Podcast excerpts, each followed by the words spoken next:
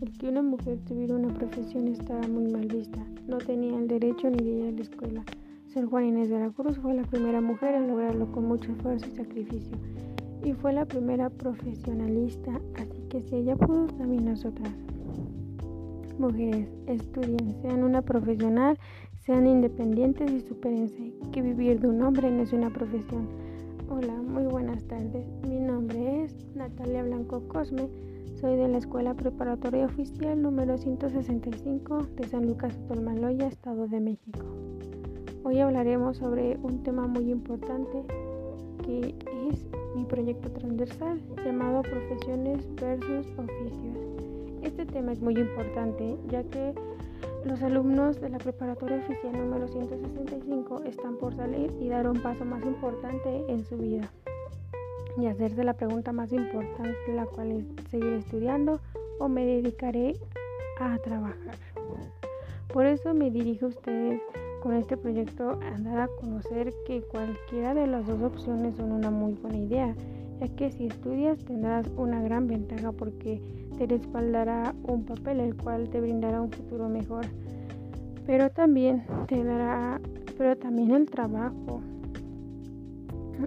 te dará que te independices y que formes eh, un lugar estable y también un gran apoyo económico, ya que a lo que te dediques sea pues de tu grado.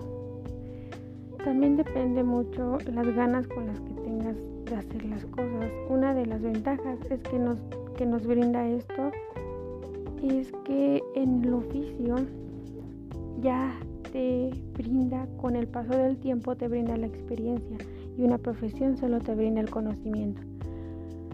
Por eso por eso así que tenemos que pensar muy bien las cosas. En lo que yo decidí fue en continuar mis estudios en una universidad como alumna en pedagogía y gracias a que la preparatoria me brindó todo lo fundamental y gracias a ello yo podré continuar mi seguimiento académico porque me enseñó que el elegir trabajar y estudiar es algo muy bueno porque puedes aprender a administrar tu dinero y el saber valorar todo lo que tenemos.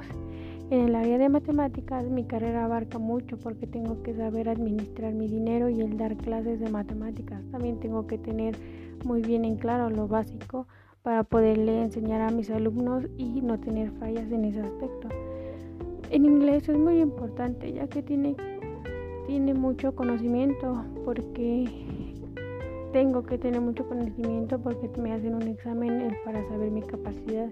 Y así que si no no me darán mi licenciatura en pedagogía. O sea que el hablar inglés dependerá mucho de que me den la licenciatura en pedagogía.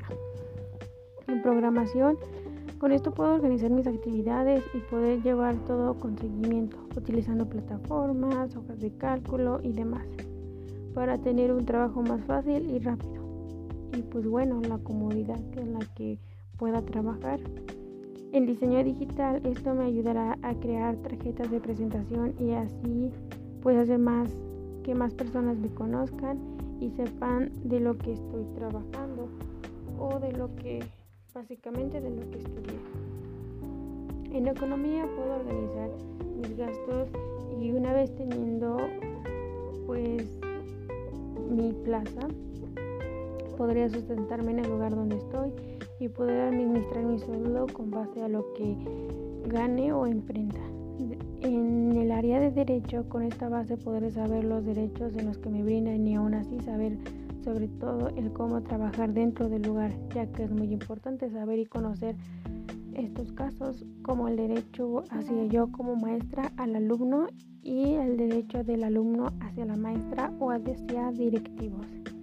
En psicología, en esta base podré convivir con mis alumnos ya que se trata de lidiar con ellos, también el, sobre todo el cómo acercarme a ellos y cómo trabajar con mis alumnos y tener una buena convivencia ya que eso me ayudaría a llevar una armonía muy sana y pacífica con mis alumnos. En historia es el tener un tema muy claro para poder explicarles en una buena forma y saber las fechas y acontecimientos ya que tendré que dar clases de ellas y pues incluirlas en la historia y hacerlas más prácticas y tenerlas muy bien en cuenta conmigo. Para concluir con mis trabajos les quiero decir a los alumnos de la Escuela Preparatoria Oficial número 165 que no dejen de luchar ya que un oficio y una profesión sea cual sea, sigan adelante y decirles que con profesión cuesta y ahora imagínense si profesión está peor, ¿no? Así que hay que seguir adelante. Hasta aquí llegó mi podcast, espero les haya gustado. Y solo les puedo decir que tengan paciencia. Un día lograrán ser ese sueño que de chiquito tanto han anhelado, ser un profesionista, un gran profesionalista. Con ustedes su gran amiga Natalia Blanco Corme.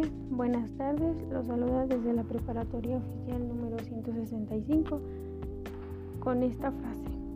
Cada quien hace su propio futuro. Solo recuerda que habrá alguien que seguirá tus pasos. Por eso tienes que saber elegir bien. Gracias.